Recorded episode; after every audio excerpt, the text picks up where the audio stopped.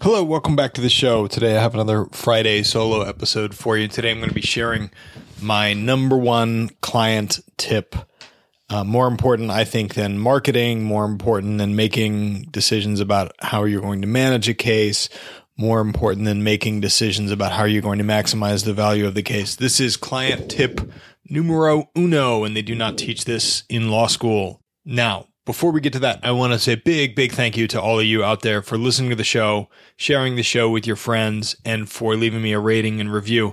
We're on the verge here of our highest download month ever, and uh, it's only looking up from here. I also want to say quick, quick shout out to the couple of guys who have messaged me on LinkedIn. Uh, it's really cool that there are lawyers out there who I don't know uh, and have never met uh, inside Virginia, outside of Virginia, who are listening to the show and giving positive feedback. So, you know, my question to everybody who's reached out to me has been what kind of stuff do you want to hear more of? And so please reach out. I'd be happy to try to find a guest or hit a topic that fits your needs.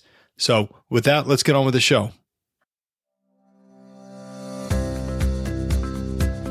Welcome to Time Freedom for Lawyers, where the goal is to become less busy, make more money, and spend more time doing what you want instead of what you have to. Bringing together guests from all walks of life who are living a life of their own design and sharing actionable tips for how you too can live the life of your dreams.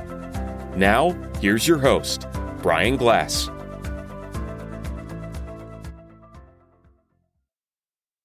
Okay, hey, one last like little intro note. Uh, you're going to hear something in today's show that resonates for you. If you've been practicing a while, you probably this is not the first time you've ever heard it. If you haven't been practicing for a long time, maybe it is the first time you've heard it. But my ask of you is that you share this episode with somebody who's younger than you in the practice because I think it'll really help them out. Anyway, um, tip number one, client tip number one is rip the band aid.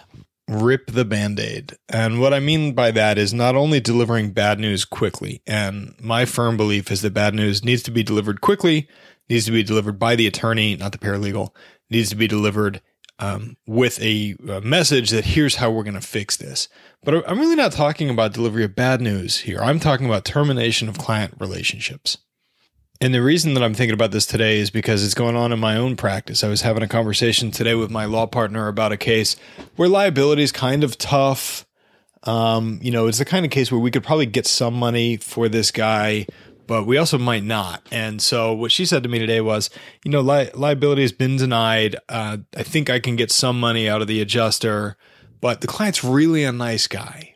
And I said, stop right there. You know, every, because every time that I've extended a client relationship past its time, because of something outside of the merits of the case, I've regretted it. And so my advice to her was, we can't be uh, hanging on to a case and delaying the inevitable and it probably is inevitable in this case, just because the client's a nice guy. Like this doesn't get any better with time. And I know this because I've been dealing with it for the last year in two of my cases. Um, and I didn't take my advice early enough on. I have a case now that's dragged on for God, almost six or seven years because I have a client who every time I've given advice to, she's done the exact opposite and I've maintained the relationship. Um, and I'm angry about it and I vent to my staff, but I haven't terminated the relationship. And what happens when you don't terminate the relationship, maybe not on the first time, but if you don't terminate it on the second or the third time that a client doesn't listen to you and goes against your advice, then you wind up where I am, where it's 10, 11, 12 times down the road. And you're like, why am I even in this case? So let me tell you kind of how I think about this and the framework that I use when I think about ripping off the band-aid is like I like to look out for these early indications that a client is that I'm going to have difficulty with some client control or that a client isn't going to listen to me. Um, things like if a client tells you something different than what's in the medical record. So, right. So, client comes in and says, doctor said I need surgery and you get the record and the doctor says, you know, needs physical therapy and injections and surgery maybe somewhere way down the line. So I get the clients often hear the worst case scenario, but if the client is consistently telling you things that are not in their medical record, then that's a red flag, at least for me. And it's somewhere where I want to early on, like actually show the client the medical record and say, here's what Dr. Smith said. What do you think about this? Sometimes the clients go, well, I got to go back and talk to him and I got to clear it up. Or sometimes they say, he's wrong and he input that wrong. Um, you know, when that ha- does that happen sometimes? Yes. Uh, does it happen as often as clients think it does? No. Red flag number two for me, and along those same lines, is the client that complains about everybody. And this client, thank God, uh, self identifies very early on in the process, typically during the intake. This is the client who complains about the police officer that came to the scene, complains about the EMTs, complains about their treatment at the hospital, complains about what the primary care doctor said, complains about the receptionist at the physical therapy place. You are going to be the next person that they complain about. And the only way to prevent that from happening is to terminate the relationship or don't accept the relationship to begin with. And red flag for me, number three is a red flag that doesn't show up, unfortunately, until pretty late in the relationship, which is the client that edits unnecessarily um, and, and edits incessantly. So, client who you send them a draft of the demand package, you send them a draft of the discovery, and you get back all of these red line edits. And they're not substantive edits because that's one thing. Like, there are always things that clients know about their case that we don't know about the case, and that's perfectly fine. It's the phrase changes that get me. And and it's the reason that I usually won't represent other lawyers because lawyers are awful about this. We think that we are genius wordsmithers and we think that our turn of phrase in the middle of a discovery packet is what's going to win the case or lose the case. And clients who, especially like the client who's the lawyer who never actually practiced law, these guys are the worst of that because they don't actually know how these cases proceed. And so they will redline everything. I had a client one time, um, I think he was a former litigator, he was former big law. and we were on a phone call one time for like 75 minutes going through line by line edits about commas and periods. And this is early in my career, and I didn't push back and say, dude, I, I know what I'm doing. Please just leave this alone.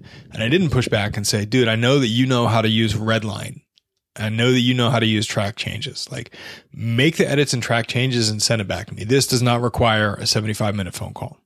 So those for me are three indications that clients don't value your opinion, don't value your time, and aren't going to listen to you towards the end of the case. Um, and when you do rip the bandage, like it doesn't always go well. Um, just know that. Um, I had a client in, in, the last year who sent me this list of complaints. Um, about the way that we were handling his case because he thought that we were doing a poor job uh, managing his case and he was upset with the speed at which it was progressing. And I reminded him over and over and over again I can't make any effort to try to settle your case until you're out of medical care. Um, because you, you know, like what happens if you need a surgery later? Like we can't get you compensated for that. And he was early in the care. Um, and we just weren't communicating on the same page. And so finally, like one Thursday night, he sent me these three complaints um, about the way that we were handling the case. And the last line of his email was, I'm going to rest up and think about it, and I'll send you a longer list tomorrow. And this is six or seven o'clock on a Thursday night that I opened this email. And I responded to him, Don't worry about tomorrow. You're terminated. We'll send you a copy of the file. Was it the most professional email I've ever sent? No. Was it the right decision? 100%. Because what happened next is that I got 20 emails from him over the course of the next five hours, continuing to, to rip into us about the way that we'd handle his case. And I could not, as we sit here today, be happier that we terminated that relationship. In fact, when I went in and told my staff, they were like, How come it took so long for you to do that? And so, does that suck in the moment when you get the 20 emails in a five hour period um, telling you how bad you are at your job? Yes but really it's an indication that you made 100% the right decision and that your life is going to be better from, you know, tomorrow forward having made that decision. So my number one advice to new lawyers is rip the band-aid. It is easier said than done. I am 13, 14 years into my career. I am still making the mistake of hanging on to cases too long. But when you've identified a relationship that's now operating at a C or C plus level, and it used to be at an A, or maybe it never was at an A, but when it dips to that CC plus level, cut it off before it goes down to an F. You will be far happier that you did. There are plenty of other clients in the sea that you can work on their cases. And often we end up with these cases or we end up keeping these cases for one of two reasons. One, the phone hasn't rang in a while and we feel like we need to work on this case so the phone will never ring again. Or two, we've let this behavior slip three or four or five times and now it's hard to terminate the relationship the sixth, seventh, eighth time that it happens. So catch them early, cut them loose. There are other lawyers who can handle those cases. It doesn't have to be you. Hopefully, some of this resonated with you. If it does, do me a favor, share it with somebody. There's somebody out there that has not had this experience yet who will thank you later when they do. See ya. Hey guys, if this kind of stuff resonates with you and you want to hear more from me and my friends, please subscribe. It would be also really helpful if you would leave us a rating and a review wherever you're listening to podcasts. Thanks a lot, and I'll see you next time.